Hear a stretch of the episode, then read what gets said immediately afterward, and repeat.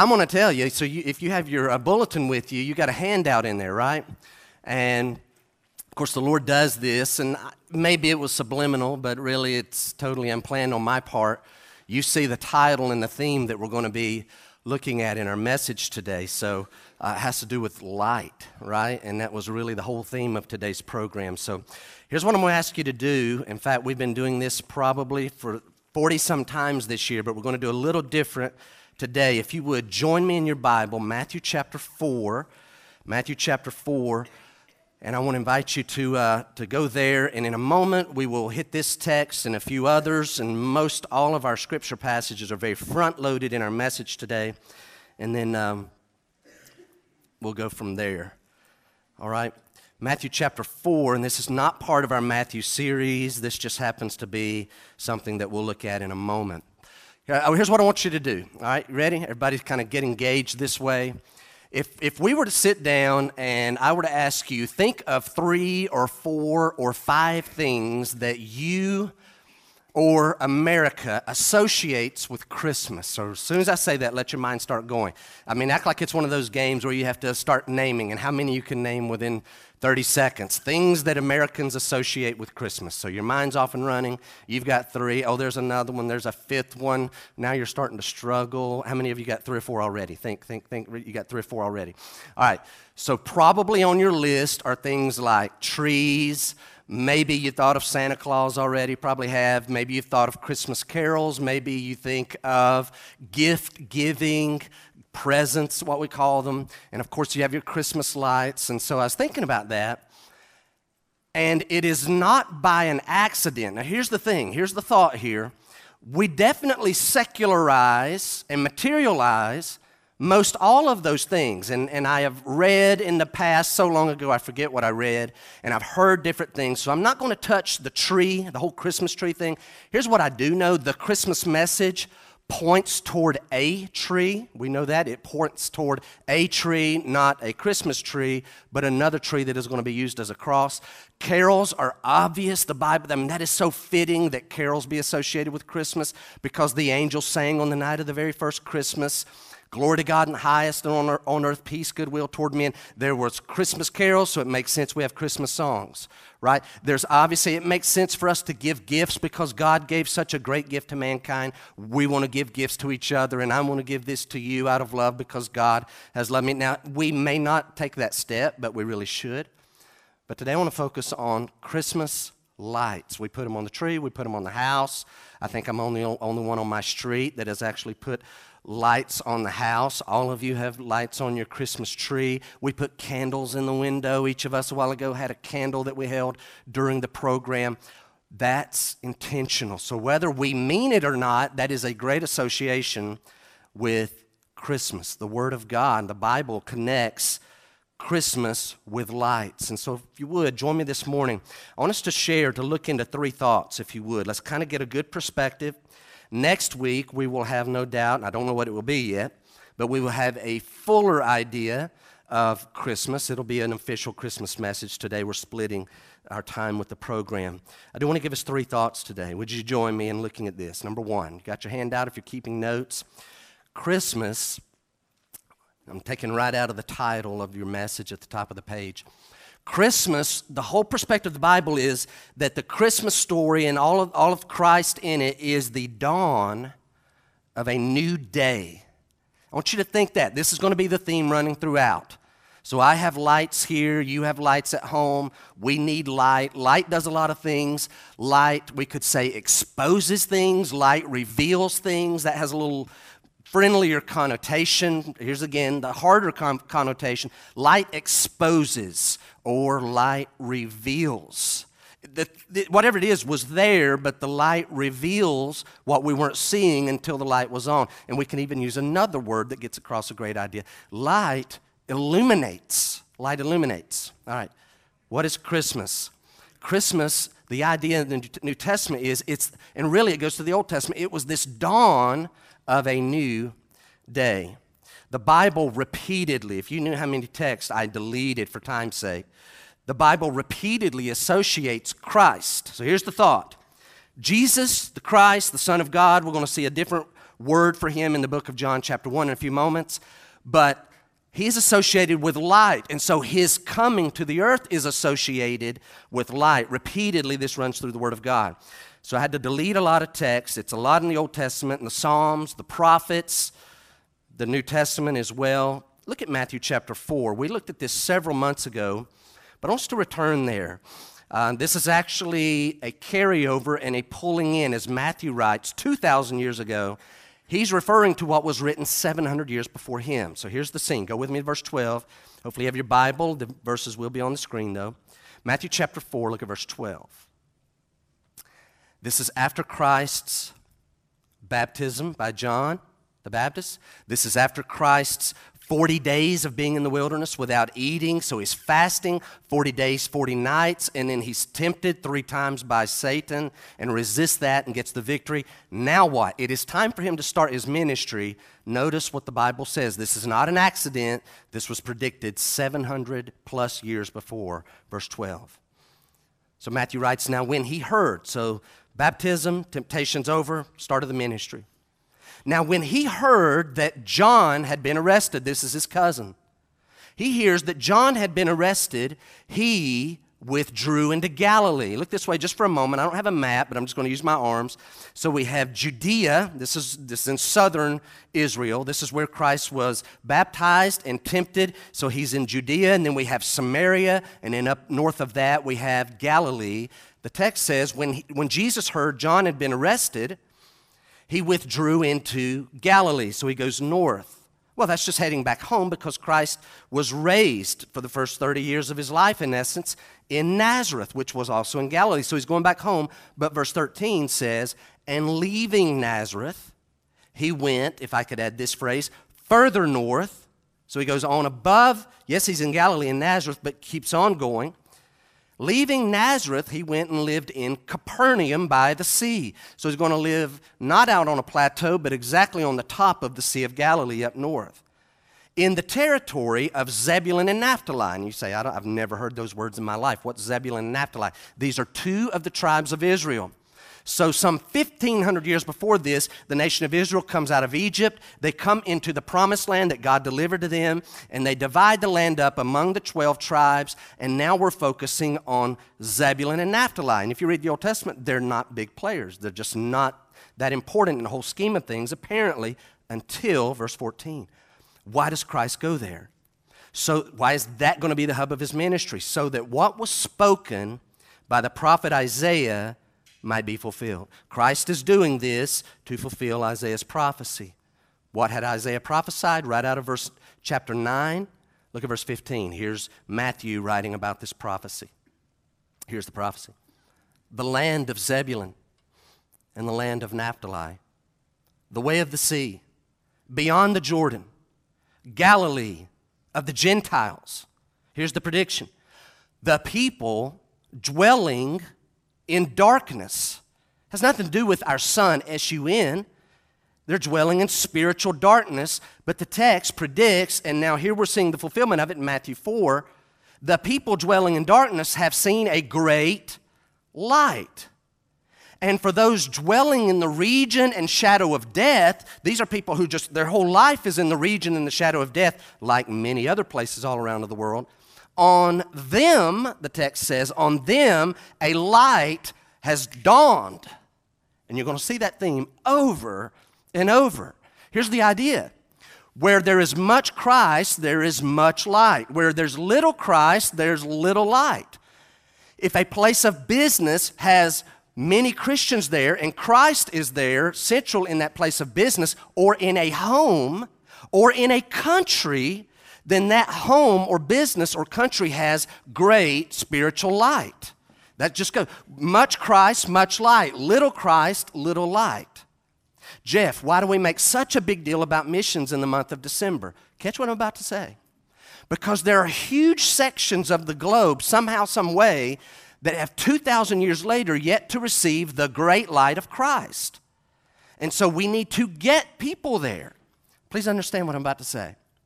Literally, there are places that if a Christian, you or I, with a Bible in hand, God's Holy Spirit, not talking about someone who knows a little about Christianity.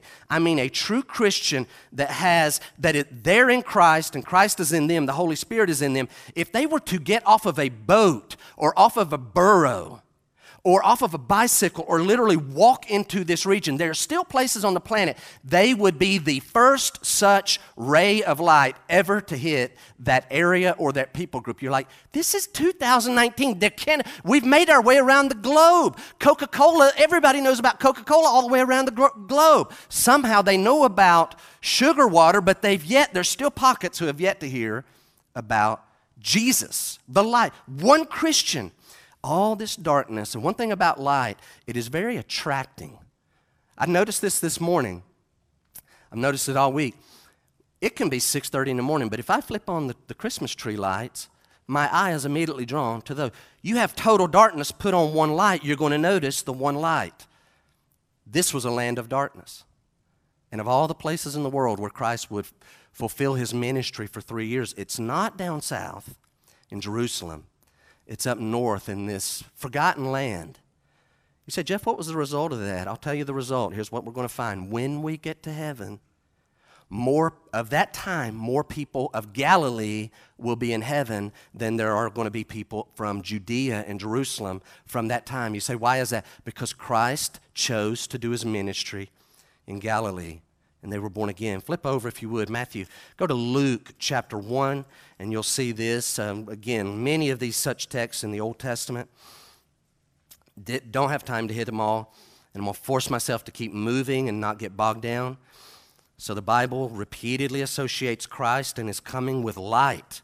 This idea of light, a new day, a new dawn has come upon the world. Luke chapter 1, if you would, look at verse in a moment, I'm going to jump in verse 76, but here's the scene, right? So there's this man named Zacharias. I won't give the whole story, um, but he and his wife Elizabeth, she, they're older. She's barren. They've never had kids. He's a priest.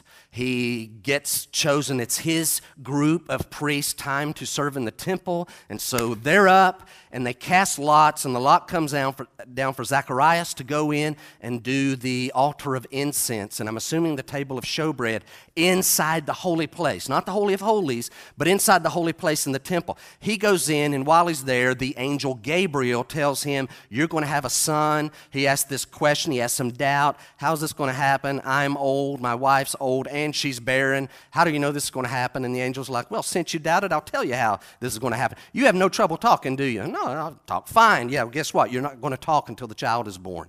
Now, when the child is born, you're going to name him John. And so it goes through the whole text all before this. And then eventually the child is born. And, and Zacharias gets his voice back. He says, Yes, his name is going to be John. And then he starts prophesying. I'm not going to start in verse 67. Skip ahead to what Zacharias, filled with the Spirit, has to say about his son named John, who we know is going to be John the Baptist. Notice what he prophesies over his son.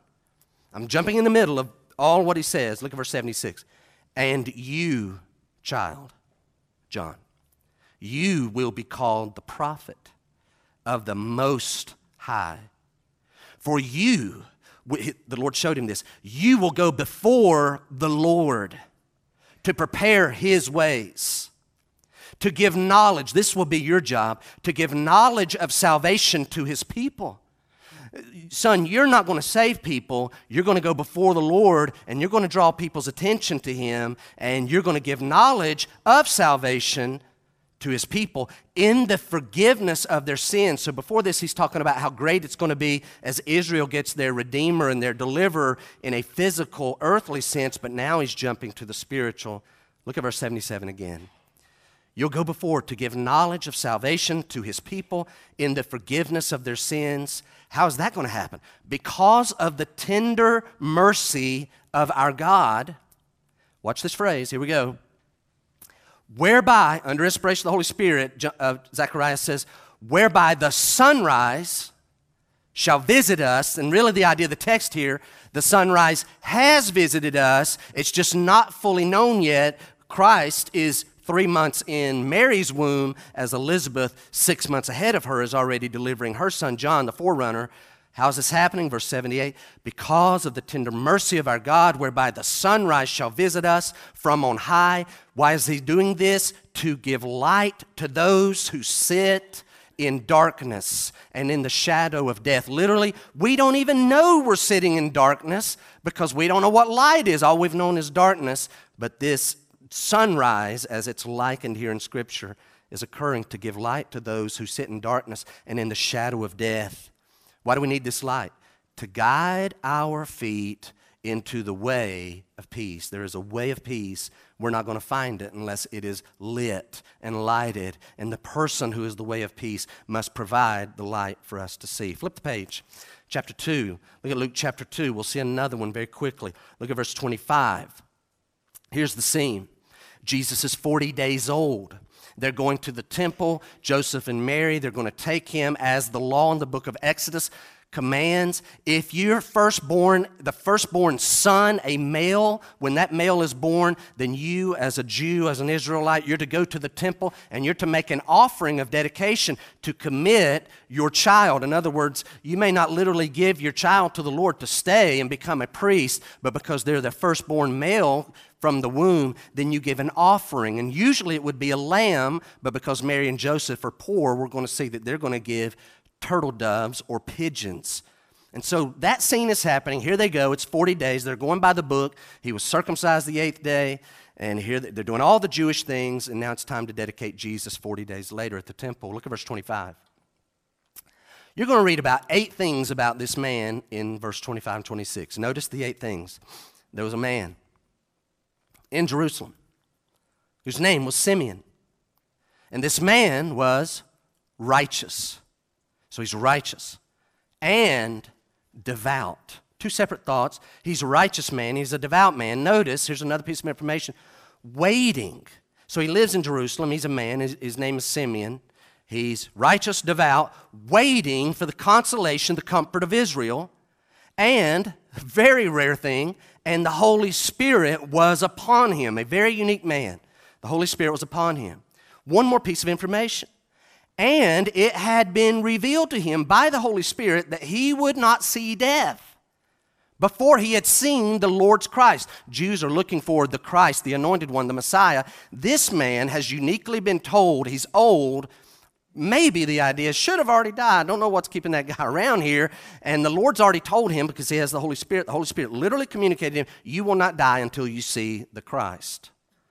And so, verse 27, he came in the Spirit into the temple. And when the parents brought in the child Jesus to do for him according to the custom of the law, we don't know how this happened. Here's just the bare bones. He took him up in his arms and blessed God and said. Now, it doesn't say he's a priest. Maybe he's a priest. And when I read this, I'll, i try to picture these things. I don't know if he got by them. I don't know if he sees them coming. I don't know if he's sitting on some steps. I don't know if he's standing over in the corner. Has no idea. All he knows, I will not die until I see the Christ. Somewhere, somehow, the Holy Spirit clues him. This is it. And so there's this couple. In my mind, I'm again, I'm not. I'm adding to the text. This is not in the text. It's almost as though Hey, hey, excuse, excuse me. Yes, yes, sir. Yes. Sir. What, what, have, what have you got there? Oh, this, this is our son. Yeah. Where are you going? We're going to dedicate him. He's 40 days old today. You, you, wouldn't, you wouldn't let an old man hold him, would you? what do you think? Well, sure. That, that's no problem. And then this man, in my mind, I'm picturing Do y'all know who this is? Yeah, that's our son. No, no, no, no. Do you know who this is? And then it hits them because they know. We know who. Do you know who he is? Oh, I know who he is.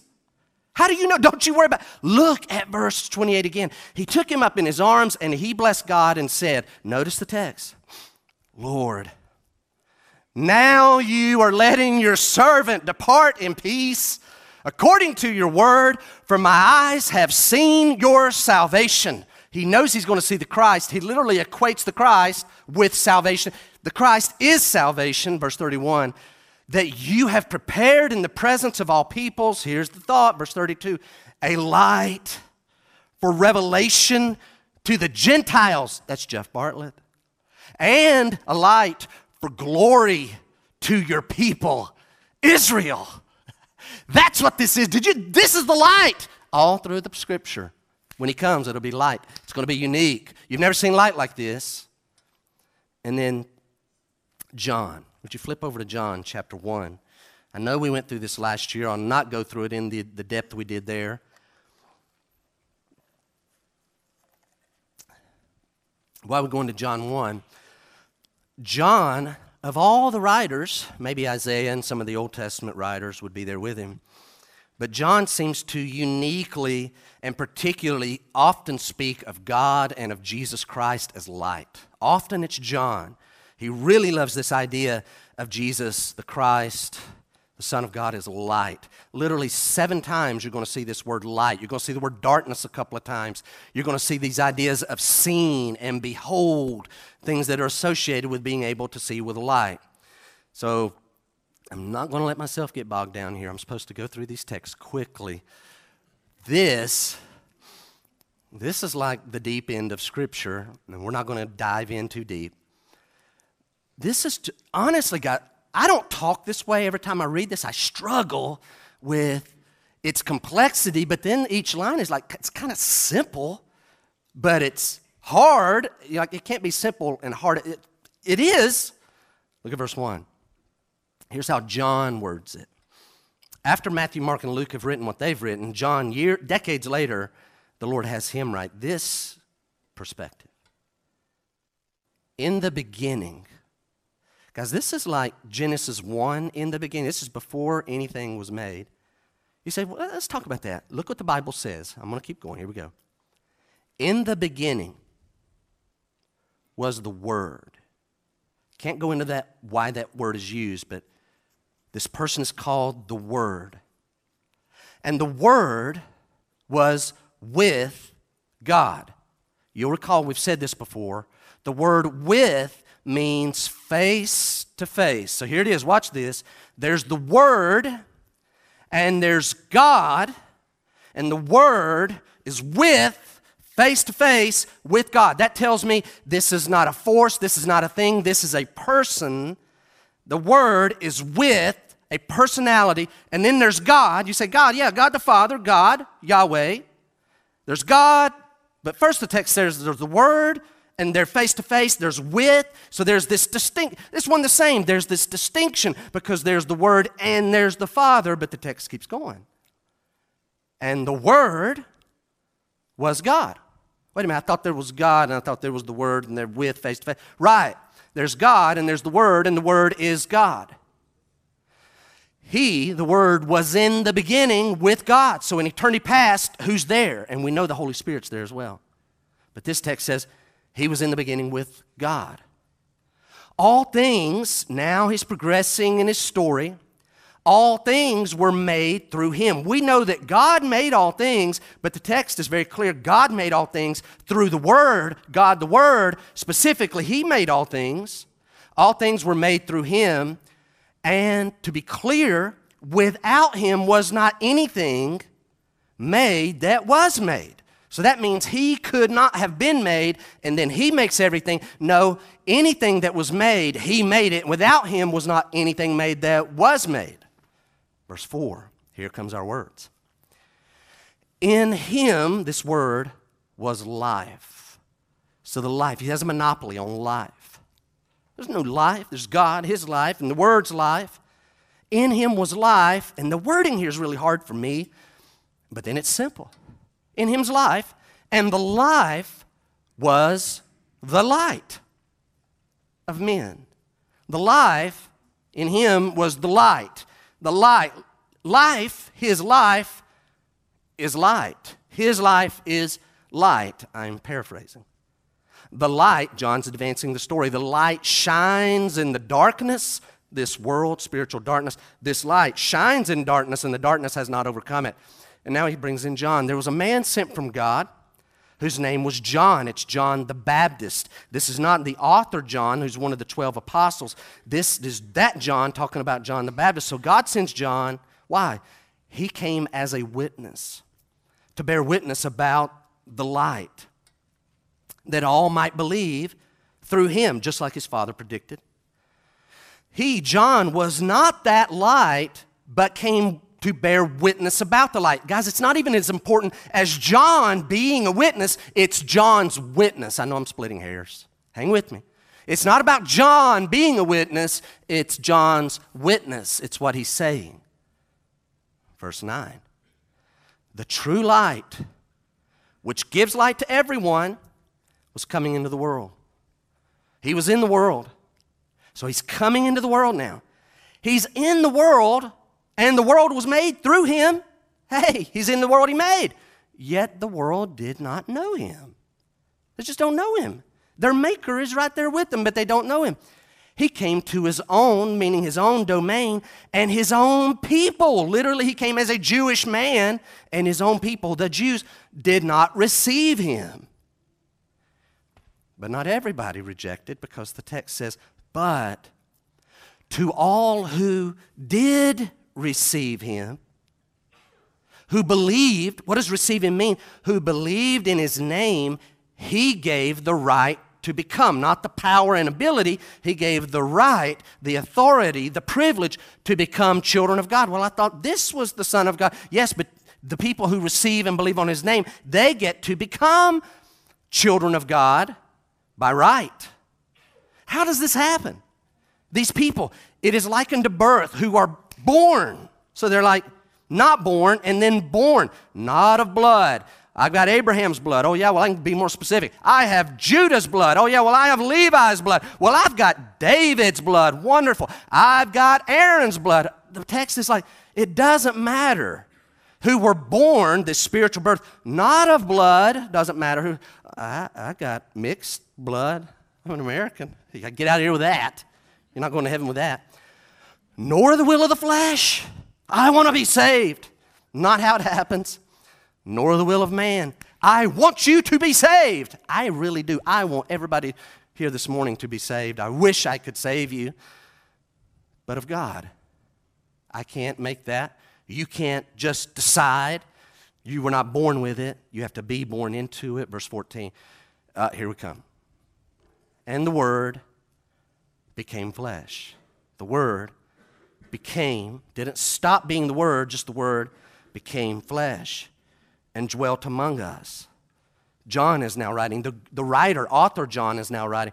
He's saying, The Word became flesh, He was dwelt among us we have seen his glory. So we've seen this light. We've seen his glory. Glory as of the only Son from the Father, full of grace and truth. People have wondered, what is this? What part is John talking about? Maybe, apparently, he's talking about where he, him and Peter and James were on the Mount of Transfiguration, and they saw this Word made flesh called Jesus the Christ. They saw him transformed into his glorified state.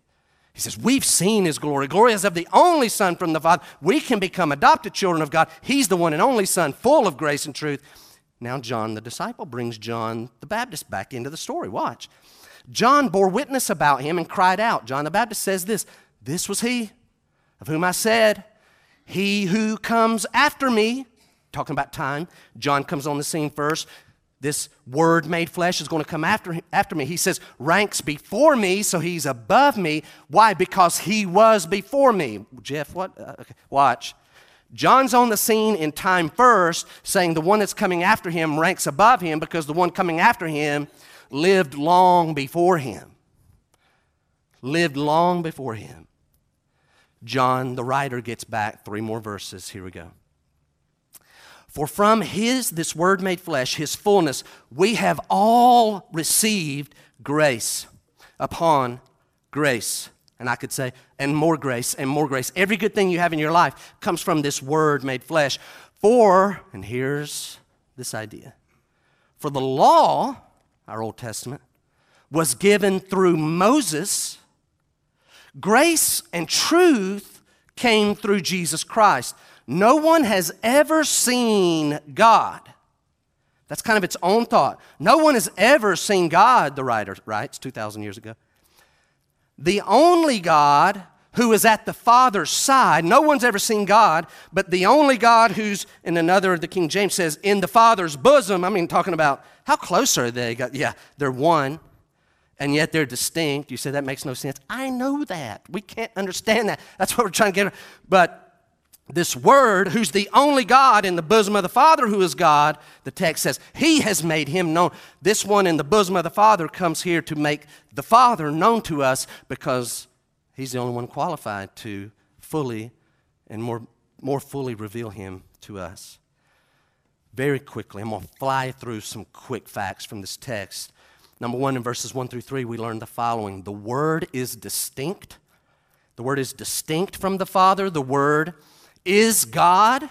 The Word is the Creator, and He existed long, listen, He existed a long time before creation and certainly a long time before Christmas. So the Word did not come into being in verse 14 at Christmas. Next thought. Keep moving. I said verse 4 and 5 are a little hard for me to grasp always, so I have to really slow down to get the simplicity. In him was life, in him was life, and the life, so I'm going to say, his life was the light. Everybody catch what I'm saying? Christ's life is a special light. That's the message. This is the message. Verse 4 is saying this. It says other things, but it's saying this. This life that's in this word, his life is light. You want light? Look at the life of the word when he's made flesh. His life is light to mankind. Third thought. Well, wait, Jeff, what about verse 9? It says the true verse, the true light, which gives light to everyone. So everyone is going to go to heaven. Everyone's going to know about Jesus. No, everyone does not know about Jesus. Everyone surely does not go to heaven. So, what does this mean? Which gives light to everyone was coming into the world. Y'all know this. Help me. I'll actually have you participate.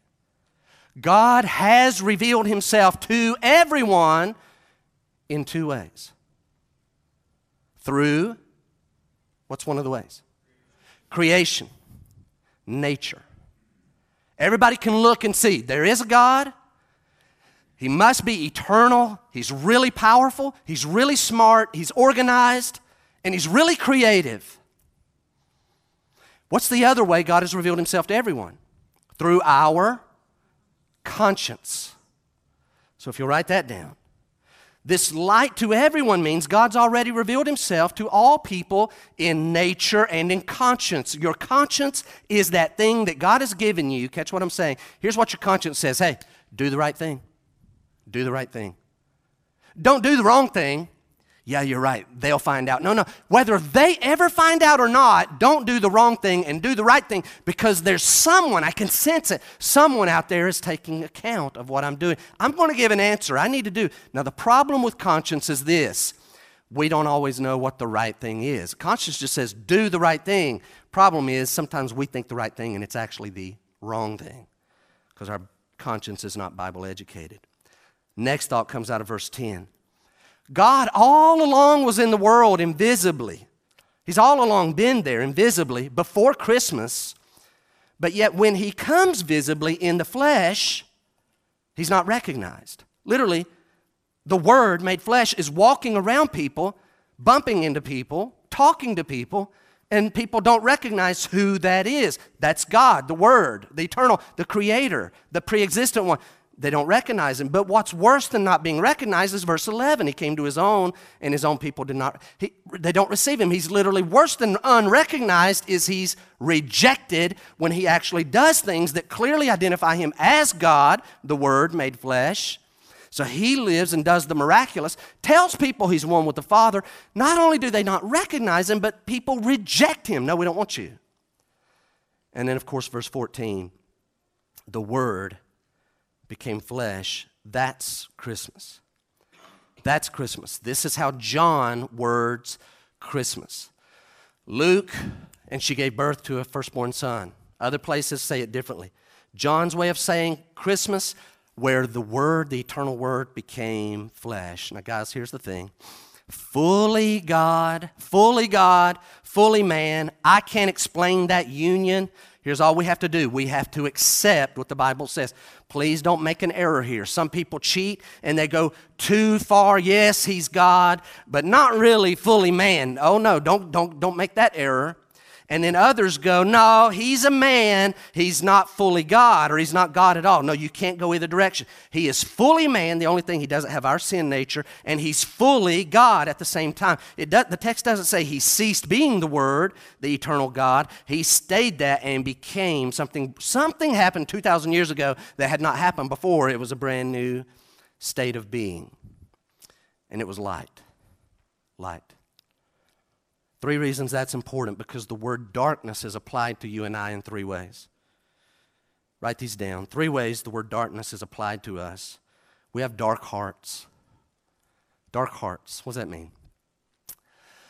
That means our heart, our core being is corrupt, and we like sin. We are attracted to sin. We're born moving towards sin. We're born with a sin nature. We like sin. God does not like sin. God is not attracted to sin, but we are. Second idea, the, the, Bible uses this idea of darkness with us, is our lives are dark. Not just our attitude and, and our affections of our heart. Literally, our very lives are sinful. Our lives are wicked. We're dark. We have dark, sinful lives, very dark hearts and then the kicker is our mind. Our spirit is darkened. What does that mean? We're spiritually ignorant. Guys, we're born in this world with no trustworthy, reliable knowledge of God. We don't know about God. We are ignorant of God. We're blind to God's truth. And worse than that, not, not worse, but in addition to that, we go through life inventing and developing our own ideas about spiritual things and they're almost always wrong. Almost always wrong. So we make our own wrong idea. We have no perception of God because our spirit is dead. Christmas was the dawn of new light. That's a theme all through Scripture. And why is that important? Number two, quickly. So here's why that matters Christmas means God can be known.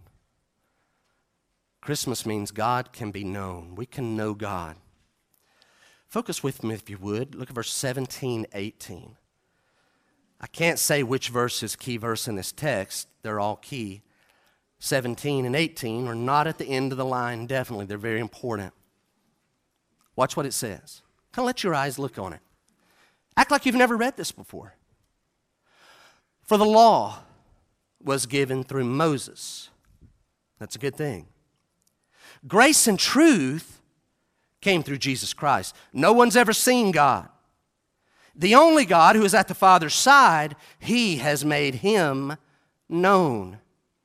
So here's what we've noticed God has revealed Himself through nature, through our conscience. In this text, though, these verses mention two other lights. So nature gives us some light, conscience gives us some light. He's a moral being. But then here the text brings out two other lights, ways to learn about God, and these are much more special. You can learn, you can learn about God out on the lake on Sunday morning, but I'll tell you right now, you'll learn a lot more about God by reading the Bible than you will out on the lake or out on the hunting trip or road trip or whatever it may be. Well, I can I can learn about God. True. This is a more special revelation. Talking about the law, by the way. I've been guilty of thinking this way before. Moses, bad cop. Bad cop. God's mean and he's angry. okay? That's how some people look at the law. God's really, really strict and he's really, really angry. And then here comes Jesus. Good news, guys. I'm really not that angry. Everybody come on into heaven. Good cop, right? The law, Moses, you're bad cop. Jesus gets to be the good cop. No, no, no. When you read the law, there is grace in the law and there's truth in the law. But in comparison, when you bring in Christ, he is fuller truth, fuller grace. The law was gracious, if you're writing things down. The law is gracious to do three things for us. It shows us that God is holy, it shows us that He hates sin, it actually defines sin for us. The law is gracious in that it shows us we have offended God. You're like, how's that good? We need to know that we've offended God. We have a problem. All of us have sinned. God is jealous for His glory, but we love other things. We've sinned and we've offended God. We take God's name in vain, we've sinned and offended God. We don't rest like God calls us to rest. We disobey our parents and dishonor our parents. We kill, if not literally, we kill with our hatred in our heart. We commit adultery, if not literally, we lust in our heart. We lie. We, we covet. We want things that God has chosen not to give us. All the time, we are breaking God's laws and we have offended His holiness, and that means we are condemned to judgment. And this is what the law tells us we're condemned to judgment. That is grace to let us know we're condemned to judgment. In fact, I'll go one further that's not in your note. It's this thought the law is gracious. You say, Jeff, what do you mean the law? Genesis, Exodus, Leviticus, Numbers, Deuteronomy, the books of Moses. They tell us that, that because of our sin, the law is gracious enough to offer sacrifices, animal sacrifices, to help with sin. That's grace. So the law has some grace. Watch. Along comes Christ. Christ shows us that God is holy, shows us what sin is, that we have offended God with our sin, we've offended His holiness. Christ says that we stand in need of judgment, and Christ offers sacrifice for sin. You say, so it's the same thing. Here's where the difference stops. The law's sacrifice for sin is very burdensome and it has to be repeated over and over. It doesn't actually remove sin, it just kind of covers sin. Christ comes along in fuller truth and fuller grace, offers himself, not animal sacrifices to cover offers himself one time to do away with sin, and we can live with a complete assurance and a clean conscience because of Christ. So if you're writing down, we have creation, we have conscience, we have the law, and they're all lights of truth, and they tell the truth about God, but they're lesser lights than Christ. Lesser than Christ. If, if I can get this thought, what does Christmas mean? It means we can know God because Christ is the greatest light. Hebrews 1 says God gave his message through the prophets, but now in these last times, God has spoken himself through his own Son. No longer mediated God to the prophets, to us. It's literally God becoming flesh directly to us so that we can know him. This is the message of Christmas. God can be known. You can know God. I can know God. By the way, I do know God. I know God because of Christmas. I thought this week, Jeff, what if Christ had not come, this light? We would have no New Testament. Think about that. What would we not know about God if we have no New Testament? There would be no Savior. There would be no hope. What would happen? We would live our lives of sin and we would die. I promise you this is what would happen. We would wake up in hell and probably not know fully why this is going on. But God sent Christ because he needed to meet two great needs mankind cannot know God. You said, Jeff, your second point says we can know God. Two obstacles keep us from knowing God. Number one is our dead spirit, our mind. I'm not talking about our brain, I'm talking about that part of our mind that is our spirit that is dead. I mean, it's just lifeless. We, we are not perceptive about God, we just don't pick up things. Truth can be all around us, but we're in like this dark room. We don't perceive the truth. Christ came to address that need. So our dead spirit is a problem keeping us from knowing God. The second thing, even greater than that, you say, well, what if we could know things about God? You still can't have a relationship with God because sin has separated us from our God. So we're separate from God. Two great obstacles. Sin is a barrier between us and God. Here's Christmas. Here's the good news. Everybody with me? Christmas addresses both needs. Because when Christ came to the earth, the eternal Word, the eternal Son of God, become flesh. All of a sudden, now when we look at Him living life, we're seeing God live life. When we're listening to His words, we're hearing the very words of God. That is one of the reasons of Christmas. I'm about to tell you, this is not my main thought this week, but I have to put it in. The main reason of Christmas, the main thing that it made, made possible, was that God became flesh because God can't die, but flesh can die. And so God became a man so that Jesus Christ could die on a cross, taking all the sin that was never his on himself and paying the penalty for our sin. That's how Christmas meets the need of mankind. We don't know anything about God. Christ comes as a light to tell us about the Father. What about the sin problem? Christ comes to remove the sin problem, and He died on a cross to do it. And so we may conclude So then, preacher, let me get this straight. Because Christ died on the cross, everyone's going to heaven. He paid for all the sins, right? So everybody's going to heaven. No. The vast majority of Americans are not on their way to heaven. Unfortunately, I'm afraid the vast majority of, heaven, of, of Americans will not go to heaven. You say, then how do you go to heaven? Go back, look at verse 12. Look at verse 12 one more time. You want to see this. And then we'll move to our last point today. But look at verse 12. So he comes to his own. His own people did not receive him, they reject. But this is so important. Somebody today that's here, listening right now, needs to hear this. I mean, you're like eternity is in the balance. You need, and, and the only way you're going to get it is if God gives you the light. So I can't explain it perfectly so that you will get it. But I'm going to try. I'm going to try to literally be a little bit like John the Baptist and try to point your attention towards some truth and hope that you'll see it and God will take that and give you faith in it.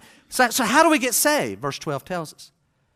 So most reject, but to all who did receive, that's a key word, receive him. What does that mean?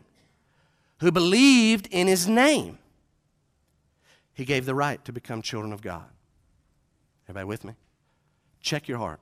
How do you get saved? Let me tell you how you do not get saved. You don't get saved by believing Jesus is God and he died on a cross to save the world and pay for the world's sin. In fact, you don't get saved by believing. I mean, like, I really believe Jesus is God and died on the cross to pay for my sins. Wonderful. You have to do that to be saved, but if that's all you do, you are not saved. You say, sure, you're saved. Anyone who knows that Jesus is God, they know his identity, they know what he's done, they know the significance of what, he, what he's done, then that person is saved, Jeff. No, they're not. This is where so many Americans are going to miss heaven because they stop right there. They're well informed. You say, then what is left? You have to receive him, you have to believe in his name. Here it comes. The saved person who gets salvation, who becomes an adopted child of God by right, by authority, is this person. They believe on his name. To believe his name means you believe him. You believe him. These are his words. You believe him so much so that when you believe he is God, you're convinced he is God. You're convinced he really died on a cross. You're convinced that it was for you and it was enough to pay for your sins. You're convinced, here it comes, that he is offering salvation for free. Literally, this is his word. He's offering salvation for free, and the saved person says, says I'm convinced he's trustworthy. His death was for me. It was enough. He is God. He's offering salvation. Here's the saved person. I will take it. They receive. They, I, I like these three words, they trust. They rely on. They receive because they don't just believe in some facts about him, they believe and trust in him. They receive him because they rest in Him, they rely on Him, they depend on Him, they trust Him. I did that when I was nine. When did you do that? When did you do that? God can be known. That's what Christmas means. Christ is likened to light. God can be known is the message of Christmas. And then this thought hit me this week. It had never hit me this way. Third thought and last one. Christmas means that God wants to be known. This was new for me. You say, Jeff, this is the second point. We just wrote it a while ago. No, no, no. Pay close attention. Keep your pen moving. Write this down. Christmas means not only that God can be known, there's good news. God could, guys, good news. We've sinned, but we can know God. We can know Him forever in heaven. Good news. Christmas does not only mean that God can be known. Christmas, it's like, it's like God says this week, hey, Jeff, wake up. Tell the people to wake up. The evidence is right in front of them. Not only can God be known, God wants to be known. That's why Christmas happened. Y'all know why Christmas happened, right? God's saying, I want to be known. I can be known. I, I want to be known. I want to be known. Grace, if you listen, God wants to be known. He wants to be known. He did all this. I want to be known. It's a Tuesday morning. I was beginning my prayer time. And in my prayer time, you're going to say, oh, come on. Just telling you. It was as though God prefaced our time together by asking me, like, I'm praying, I'm aware of God's presence, I'm coming in through Christ's name. Very much toward the beginning, it's as though God said the following. I, I quickly typed this out later, and I don't think I missed the order. It was as though God was asking me at the beginning of prayer time and said, All right, Jeff, as you approach me, what do you see? What do you see? What am I like to you? What do you know of me? What are you, what are you getting? So I typed my answers a few minutes after we worked through it. My answers were these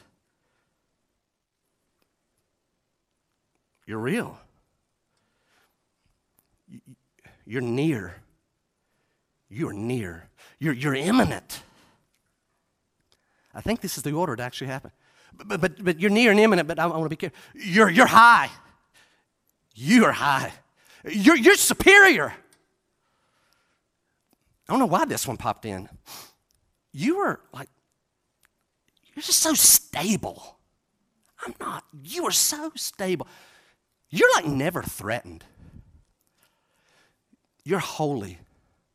You're separate from sin, but there, there's just no one like you. You asking me what you're like? I'm saying you're holy. There's no one like you. You, you're merciful. You're like really merciful. You're a giver. You, you're good. You're a good, you're a good person. You're very comforting. Things get crazy. If I can ever get to this, you're so comforting and unchanging. You're just unchanged. That was Tuesday. That was Tuesday. That was 13 things Tuesday. What am I like to you? You're real, near, imminent, high, superior, stable, never threatened, holy, merciful, a giver, good, comforting, unchanging. Where did that come from? Where do those perceptions come from? I'll propose they come from two things because I was there. Some of you are like, that guy's a little wacko. Others of you are like, yep. Where did that list come from? Because any other day will not be that list again. Two areas. It came from what I was experiencing and sensing in the moment. What are you getting right now? Uh, you, you're that, and that, and that, and that, these 13 things. Did you catch what I said? God is a real person. I'm a real person, by the way. I'm here. There's God. I'm sensing things. But there was a second thing that was feeding this list. So, what is it? Years and years of reading the Bible and studying the Bible and hearing good Bible teaching and preaching. I've heard a lot of good Bible teaching, a lot of good Bible preaching, and I've read this and I've even studied portions of this. And so I know that was feeding my answers. But I'm going to tell you guys listen, in that moment, that was actually secondary. I wasn't, when God, I perceive, was asking me, come on, what am I like to you? I wasn't like, well, let me think what all the Bible says. Let me take a moment and get my paper out and flip through. No, it was just there in the moment. Now, here's where you have to be careful. God wants to be known. That's the point of Christmas. I want to be known by you. Here's where you got to be careful. If you lean too far, either one of those two things that I just said, or if you exclude either one of those two things, you can get out of balance. Here's what some people do they don't read the Bible, they don't study the Bible, they don't listen to Bible teaching and preaching. Their whole view of God gets very skewed because they have these experiences and they have these perceptions and they sense things and basically they invent a God and that's what they think God is like. They only do the first thing and they don't do the second thing. And you're like, oh, Jeff, this is Graceview. We're a Bible church. We don't do that. That's how heresies are made. And that's how false truths and heretics and false teachings and false religions are born because people who have these perceptions that are without Scripture or go against Scripture, we don't do that here. Listen, Here's the other thing that can get us out of balance it's when we read the Bible, study the Bible, hear Bible teaching and preaching, but listen, if that, you can be as accurate as you want to be all day long. I mean, accurate. But if that does not result in actual God encounters, it's cold. It's accurate, it's just not impactful. You're well read, well studied. You're just, you don't really, you, you got some facts about God, but you don't know God the person. I'm, my message this morning is God wants both. I want you to read my word. I want you to study. I want you to listen to Bible teaching and preaching. But at the end of the day, it needs to result in God encounters where you and God get alone and you talk about Him, what you're sensing in the moment. And if you're ever sensing something in the moment and you later find out it went against what the Bible teaches, well, you know you had too much pizza. But it is so validating when you're just firing things off in the moment that you're sensing and later realize that lines up with what you've revealed. Yes! God wants to be known. Do you know Him? Do you know Him? Who's here this morning by show of hands? You say, I've been saved over 15 years. Hands high. Not ashamed. I've been saved over 15 years. Anybody here 25 years? Keep your hand up. Over 25 years. Anybody here like me saved over 40 years? I was 40 years old in the Lord this year. Look at that. Hey, to you who raised your hand on any of those questions, here's my question. To you, do you know more about God now than you knew December of 2018? Check your heart. You're not done, are you? I've been saved 40 years. You're not done, are you? I think I, I think I know everything about God. really? Write a book, please.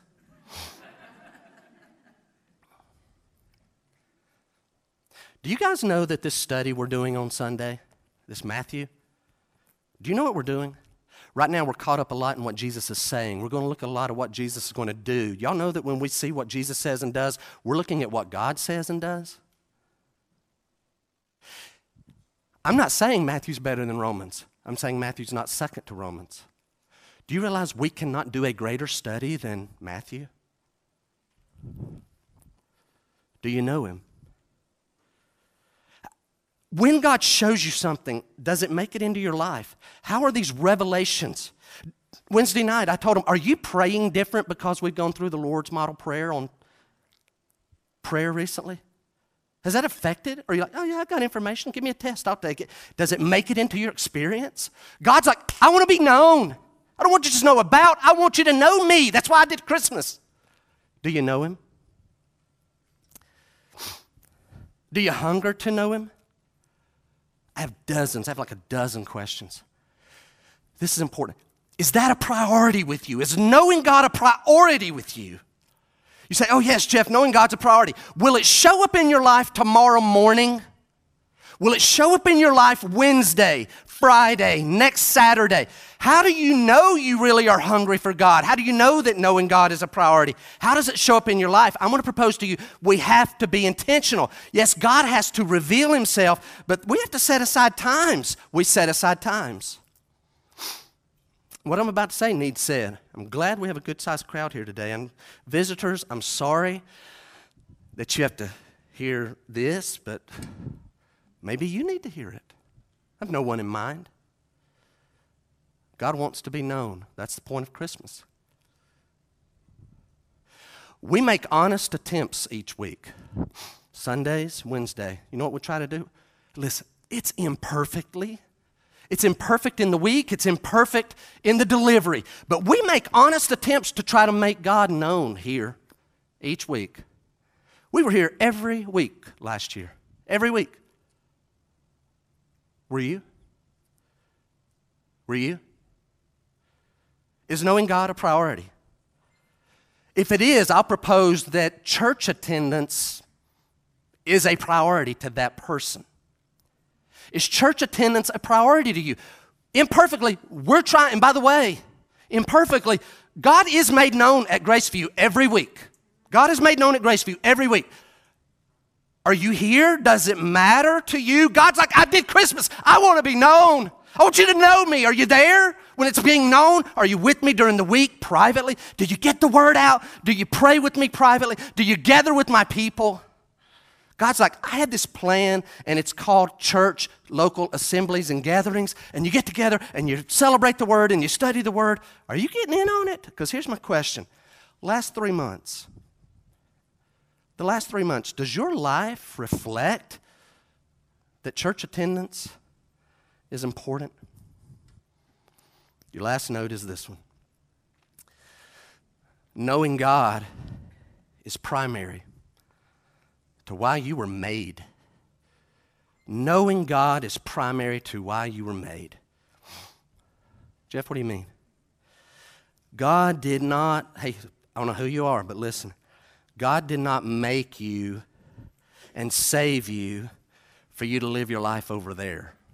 Hey, I saved you. You're going to go to heaven. Now you just go live your life over there. Oh, wait, wait, wait, wait. Oh, we got, got some trouble in life. I better fit God in. Or it's a convenient weekend. These are the convenient weekends. I'll fit God in on those weekends. Knowing God is primary.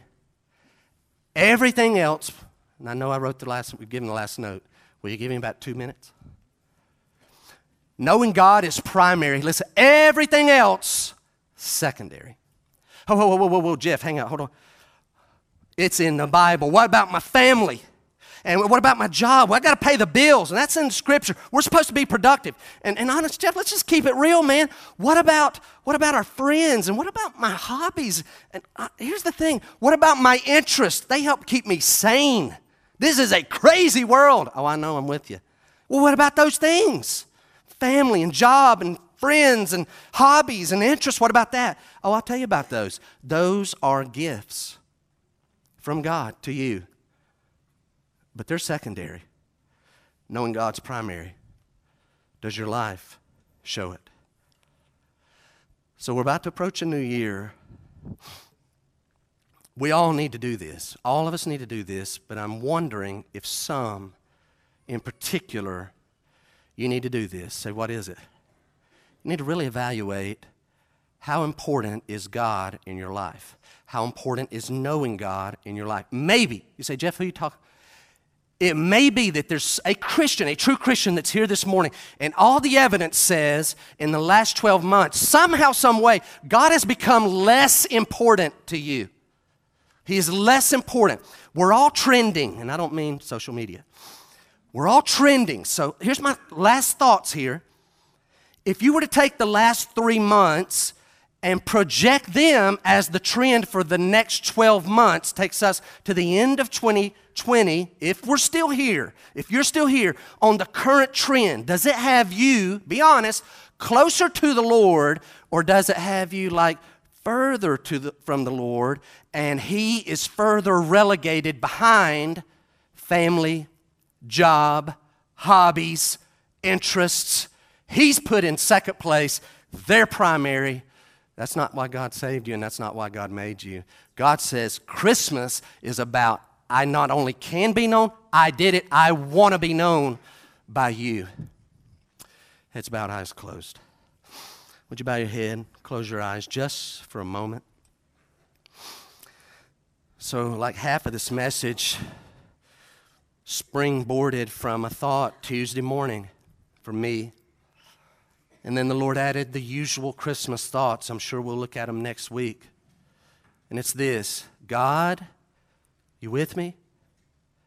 God can be known.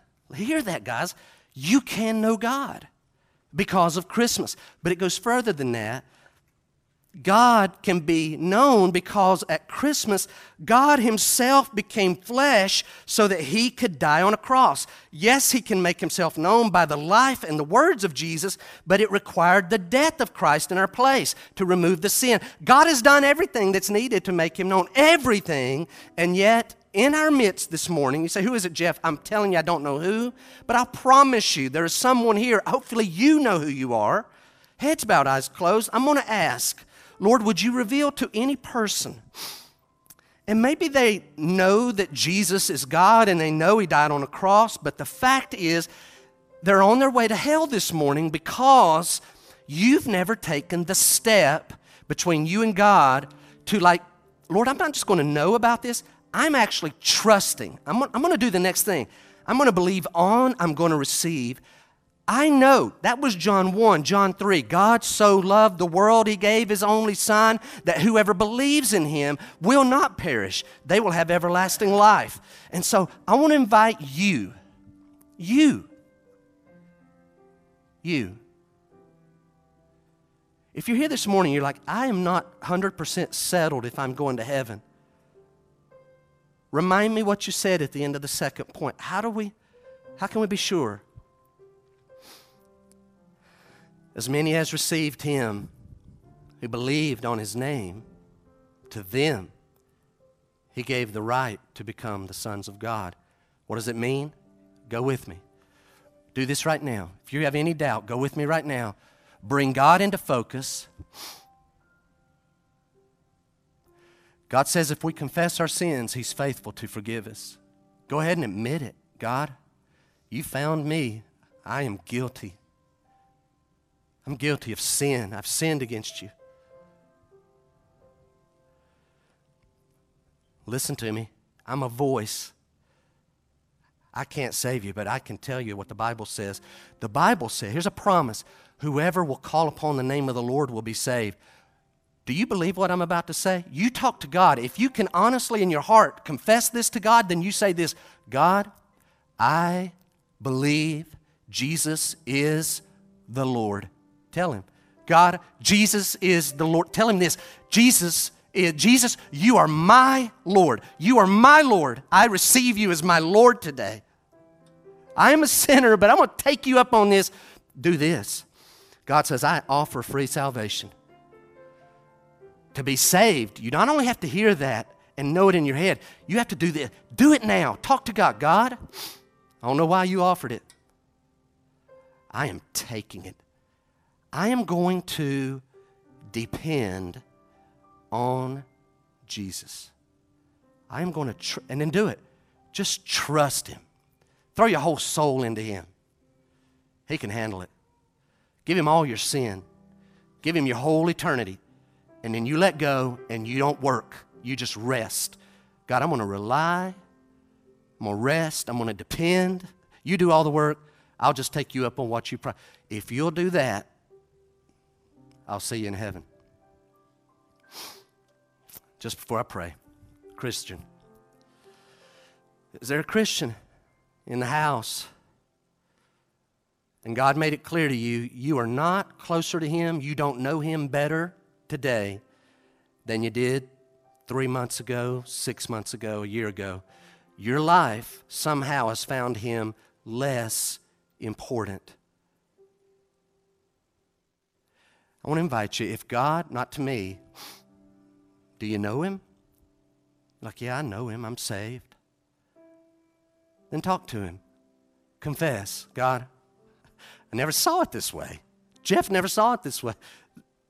The point of Christmas is not just that you can be known, you want to be known, and I've not been knowing you. I've been all into my stuff. God, I'm sorry. Tell him, God, by your grace, I want to I want to pursue you. Will you draw me and I'm going to respond. I want to be found faithful. Talk to him. Don't don't lie. Don't lie. Don't say because I'm asking you. But if God has pricked your heart and convicted you and you're like, I am have relegated God behind my things, then just tell him, God, by your grace, I'm going to spend time with you in prayer and I want to I want to listen to you. I want to know you and your word. God, it's done every week here at Graceview. I'm going to be more faithful than I've been. So, Father, as we leave,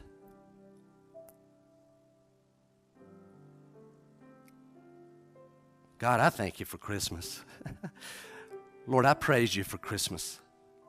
I praise you for the incarnation of the Word made flesh.